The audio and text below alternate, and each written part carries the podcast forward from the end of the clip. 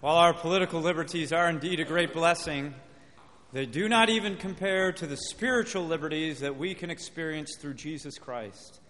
Listen, please, as I read to you an account of the liberating power of Christ in one individual's life. This is from the Gospels, first of all, Luke 8. And they arrived at the country of the Gadarenes, which is over against Galilee. And when he, Jesus, went forth to land, there met him out of the city a certain man which had devils long time and wear no clothes, neither abode in any house, but in the tombs. Then Mark picks up this account and tells us, And no man could bind him, no, not with chains, because that he had been often bound with fetters and chains, and the chains had been plucked asunder by him, and the fetters broken in pieces, neither could any man tame him. And always, night and day, he was in the mountains and in the tombs, crying and cutting himself with stones. But when he saw Jesus afar off, he ran and worshipped him and cried with a loud voice and said, What have I to do with thee, Jesus, thou Son of the Most High God?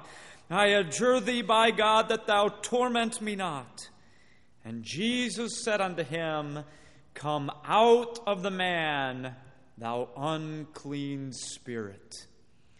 Now, here is a man that is possessed. In this case, literally possessed by demons.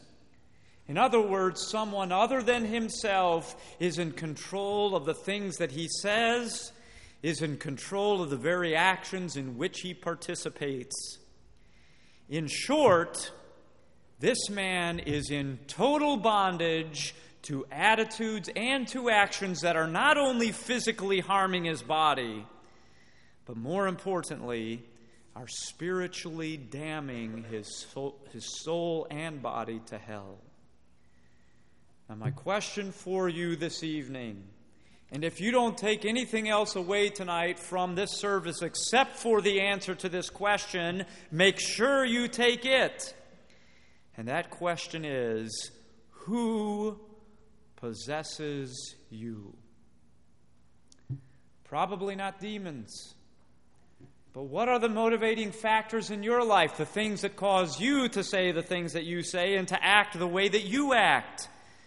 If Jesus Christ is not the one who is in possession of you, unbeliever, and I'm assuming I'm talking primarily to believers tonight, but it's possible in an audience this size for there to be one or more who have not personally accepted Jesus as their Savior. And if that's the case, then your soul and your body are also destined to spend an eternity in the flames of hell. Revelation 20:15 tells us that whosoever was not found written in the book of life was cast into the lake of fire. But if that is your condition tonight, take hope because in Jesus Christ there is eternal liberty. Romans 10:13 tells us that if we confess our sins, he is faithful and just to forgive us our sins. And Romans, excuse me, that was 1 John 1 9. And Romans 10:13 tells us, Whosoever shall call upon the name of the Lord shall be saved.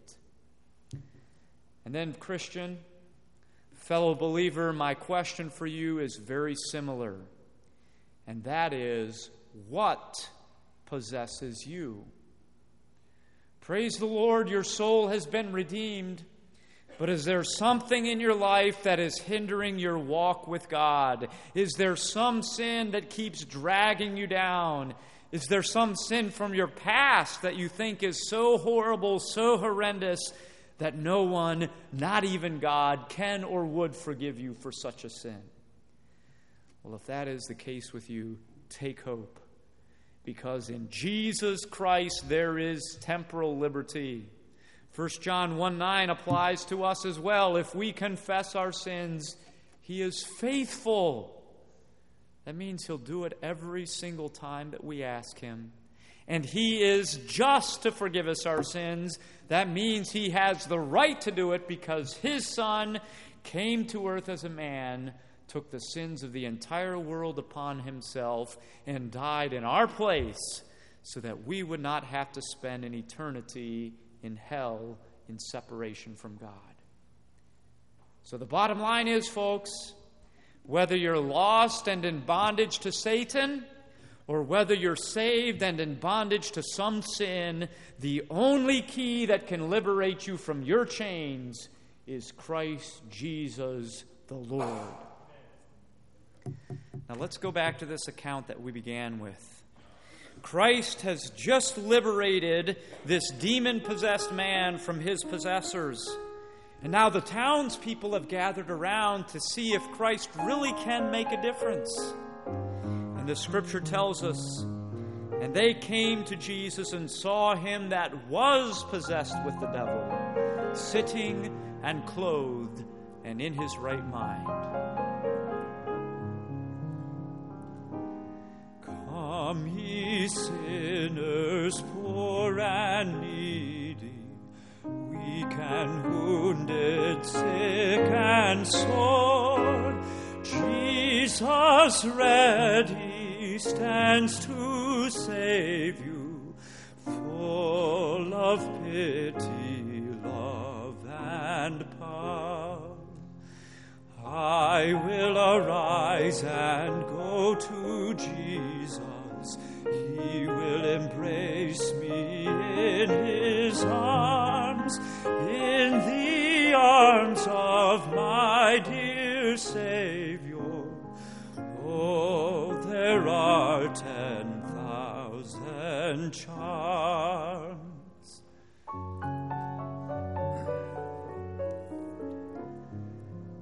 Come, ye thirsty, come and welcome. God's free bounty glorify. True belief and true repentance every grace that brings you nigh. Come, ye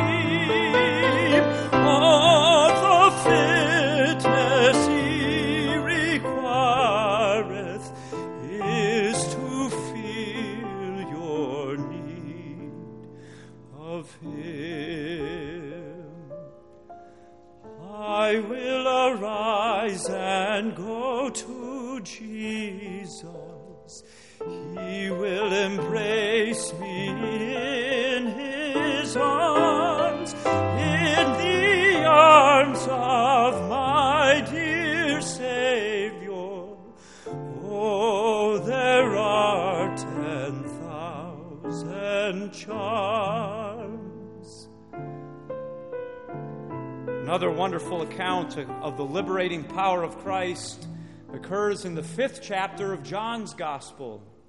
He tells us that a certain man was there which had an infirmity thirty and eight years. And when Jesus saw him lie and knew that he had been now a long time in that condition, he saith unto him, Rise, take up your bed, and walk. And immediately this man was made whole, and he took up his bed and he walked. Now, while all of us can imagine the joy that was flooding this man's soul when he took up his bed and for the first time in 38 years walked, only those who have experienced a prolonged illness can truly understand the joy that this man was experiencing. And undoubtedly, those who do suffer from a prolonged illness oftentimes call out for their own rise up and walk miracle. But you know, dear folks, God doesn't always choose to display his power in a physical fashion. Many times he chooses to display his power in the spiritual realm. My wife is going to come and she's going to share her testimony and explain how it's possible to find true liberty even in the midst of physical pain and suffering. This coming July 13th, Jeremy and I will celebrate our 10th wedding anniversary. We're very thankful for the past 10 years that God has given us together, but they have been some of the most difficult years of our lives. When my husband married me, he knew he was getting a sick girl. I had started having health problems about three years before our wedding, but I was seeing improvements, and we all thought I was on the road to wellness. However, the Lord had other plans. Shortly after we were married, my health began to decline very severely and very rapidly, and I became completely bedridden within that first year of marriage. I was severely bedridden for about two and a half years, and then semi bedridden for another year after that. I was completely debilitated and that I could not take care of myself. I couldn't perform many of the simple tasks we take for granted every day, like brushing your own hair or even brushing your own teeth. Focusing was so exhausting for me that I couldn't look around the room for very long. I couldn't read or write or even listen to music or even talk for more than a few minutes at a time. Yes, it was an extremely difficult time for both of us. But it was during this time that the Lord did teach us many, many lessons that you can learn no other way. And for me, one of those was how to find liberty in the midst of our afflictions. Obviously, by God's wondrous grace, He is freeing me from my afflictions. I'm not quite 100%, I'm about 97%. This affliction with the crutches has nothing to do with the other affliction. This current affliction is just because I could walk. Um, I fell down a flight of steps last November and I severed a ligament in my ankle, and it's just very slow healing because of nerve damage. And so I'm thankful, even though I'm, I, am i am on crutches, but I'm still walking. And that is because about seven and a half years ago, the Lord allowed us to find the whole root of my health problem was my jaw. I had had a jaw surgery before my senior year of high school, and I was normal before the surgery as far as normal goes. I was not sickly, I did not have health problems other than I had headaches caused by TMJ because of a bite misalignment. So they said, We'll fix you up, we'll do surgery, you'll be good to go for the rest of your life. But about nine months after the surgery, I began experiencing severe digestion problems. I had a gallbladder attack on my 18th birthday, and it just went downhill from there. So, over the next five years, we searched and searched until the Lord allowed us to find a dentist in Illinois who knew what was happening and knew how to fix it, which is always the plus. Um, so it's, it's, not very easy to explain, but uh, we are fearfully and wonderfully made. Everything works together. And everything that goes from here to the rest of your body has to go through here and through your neck and all this area. So it's much more important than we give it credit. Uh, specifically, your jaw stimulates the pituitary gland, which is a master gland. It sits just above your palate, straight through there. That gland feeds uh, various uh, vital glands, uh, specifically your thyroid and adrenals, which are pretty much your go pedal. And because my jaw, after the surgery, because of improper molar vertical support, they corrected everything horizontally but didn't worry about the vertical at all. Um, my jaw slid out of alignment after the surgery, and no one noticed. And it just began short circuiting uh, the pituitary because the Pituitary needs the proper function, motion of the jaw. So, uh, to put it very simply, that's it. So, all I know is I started coming back to life as they started realigning my jaw through uh, buildups and retainers and braces. And I am thankful I can walk and I can talk. If you give me a chance, I can talk your leg off um, because I'm making up for lost time. And I can sing and I can laugh, and I just praise the Lord for that. But I am very thankful for the lessons. And one of those deep lessons came just after we found the root of my problem. Here we'd found answers, and I was seeing improvements, but they were coming extremely slow. Uh, it was pretty much like one step forward, half step back, then two steps forward, one step back. Because I was so debilitated, it took a long time. Healing comes from the inside out. And the more you get, the more you want, and the faster you want it. And I started tasting wellness, and I couldn't imagine being bedridden any longer. And I began pleading, begging, and I would have to say demanding that God heal me.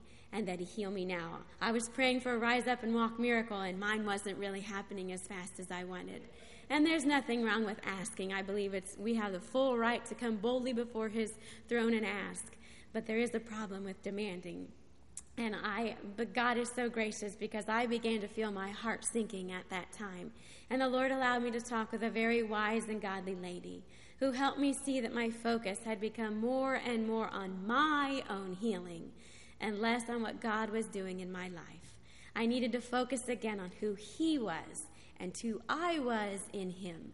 I needed to remember that as His child, I was in the center of His plan for my life, at that time, and that meant being bedridden at that time. And I could allow His grace to sustain and heal me as He chose by surrendering to His will. And she reminded me of a truth that we often forget as we get busy doing, and that is the truth that God does not delight in us because of what we do, but because of who we are. If we are His child and we have accepted Jesus as our Savior, we are His delight. And no afflictions and no limitations of any kind can change that. And this truly restored the joy of my salvation. I had a smile on my face that you couldn't wipe away because my joy was restored. And true liberty does not lie in the removal of our afflictions, for it lies in our heart's surrender to His will. I don't know what affliction some of you might be facing or what you might face in the future, but maybe your heart needs this gentle reminder as mine did. Whether God gives grace by removing those afflictions or whether He gives grace to endure them we must allow that wonderful and truly all sufficient grace to work in and through us by surrendering to Him. In this, we do find true freedom and true joy, and He is glorified.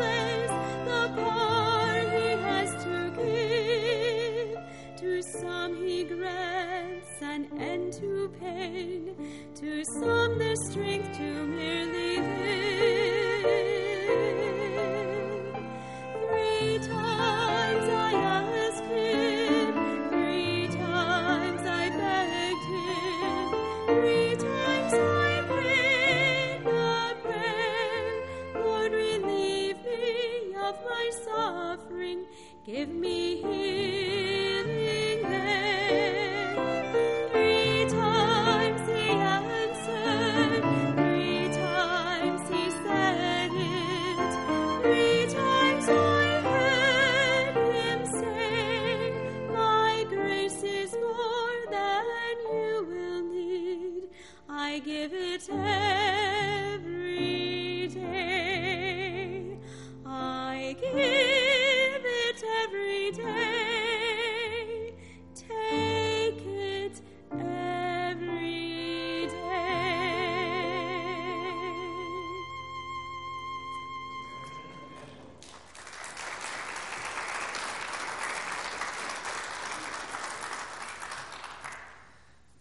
almost done. One more song, and then each of us will go our separate ways this evening.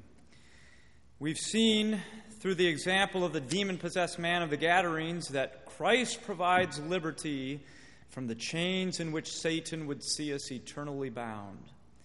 We've heard through my wife's testimony that Christ provides liberty from the despair that a prolonged illness or really any lengthy trial can engender. We close this evening with a truly astounding illustration of the way that Christ can provide one liberty from one's own past, no matter how sordid or how polluted that past may be.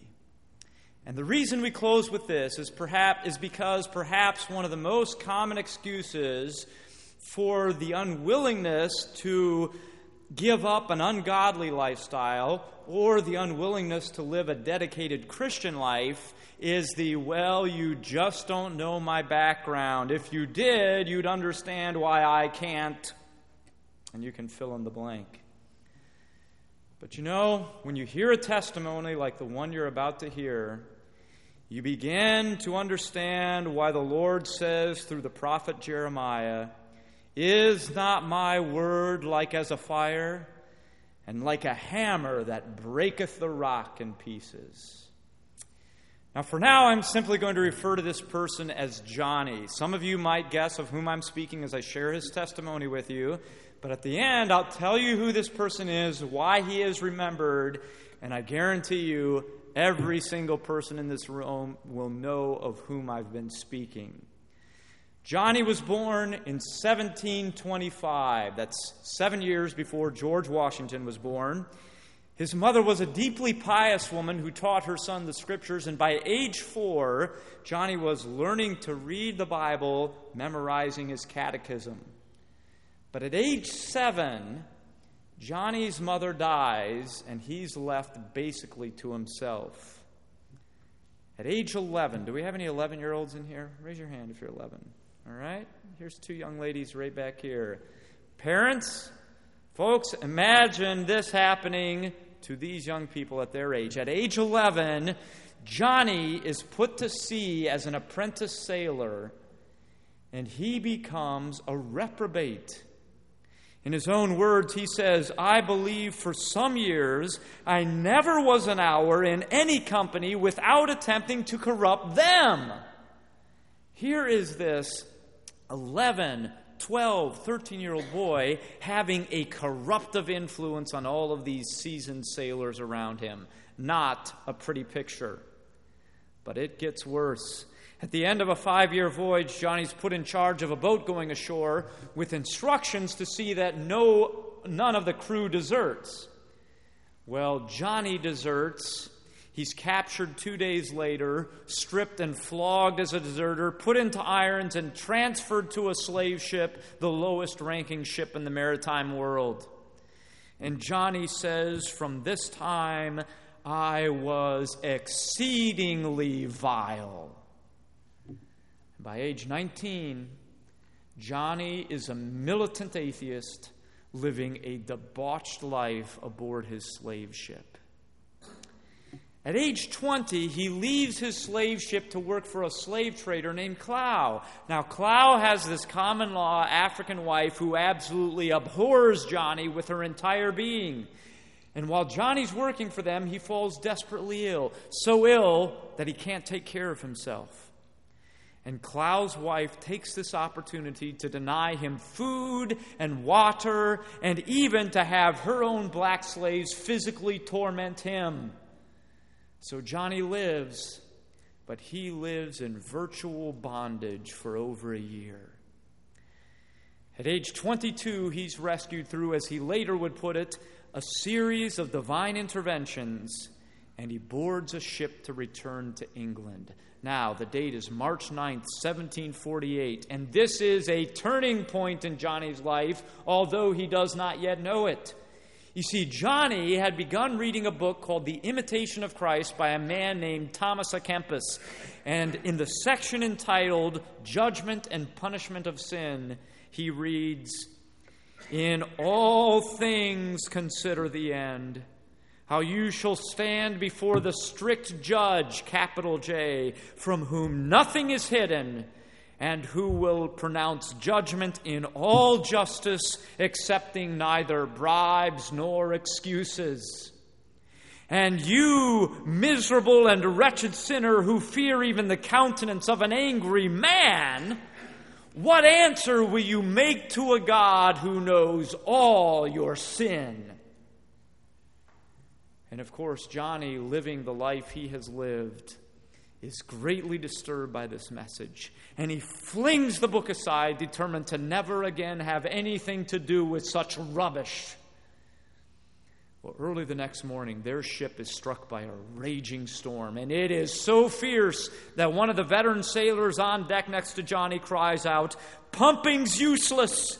Nothing can save this ship or us. But Johnny and the others did pump from 5 a.m. until noon. They pumped for all they were worth, at which point Johnny cries out in exhausted desperation, If this will not do, the Lord have mercy. And the Lord hears his cry, and he has mercy. Their ship limps into Liverpool, England, and Johnny says, From this point, I began to know there is a God that hears and answers prayer, though I can see no reason why the Lord singled me out for his mercy. Johnny is gloriously saved at age 23 and he begins to grow in grace. Now, jump forward to 1764. John is now 39 years of age. He is ordained and he begins to serve as the pastor of a local church. Talk about the liberating power of Christ from the decks of a slave ship to the pulpit of a church. Now, flash forward to 1805. John is now 80 years of age, still faithfully preaching the word, despite the fact that his eyesight is beginning to fail him. And as a result of that, several of his close friends are recommending that he stop preaching. To which John replies, What? Shall the old African blasphemer stop while he can speak? And towards the end of his life, John becomes so feeble that it's necessary for an assistant to help him up into his pulpit each Sunday. And this, by the way, is a picture of the very pulpit that he preached from. And sometimes it's even necessary for his assistant to help him read his manuscript sermon. And one Sunday morning, John had twice read the words, Jesus Christ is precious. At which point his helper leans over and whispers in his ear and says, You've already said that twice. Go on. And John stops. And he turns and he looks at him and he says, Young man, I said that twice, and I am going to say it again. And the rafters rang as this old preacher shouted, Jesus Christ is precious. John lives for two more years. And oftentimes he tells his friends, My memory is nearly gone, but I remember two things. I am a great sinner, but he is a great Savior.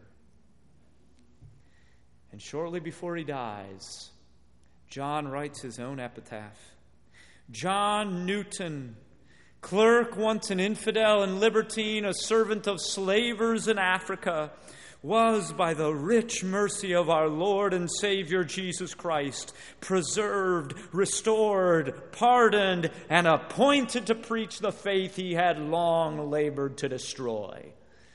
John Newton, does that name ring a bell with you? My wife's going to come and join me, and together we're going to sing for you the song that this man is remembered for above all of the other songs that he wrote. And that is, of course, Amazing Grace. How sweet the sound that saved a wretch like John Newton.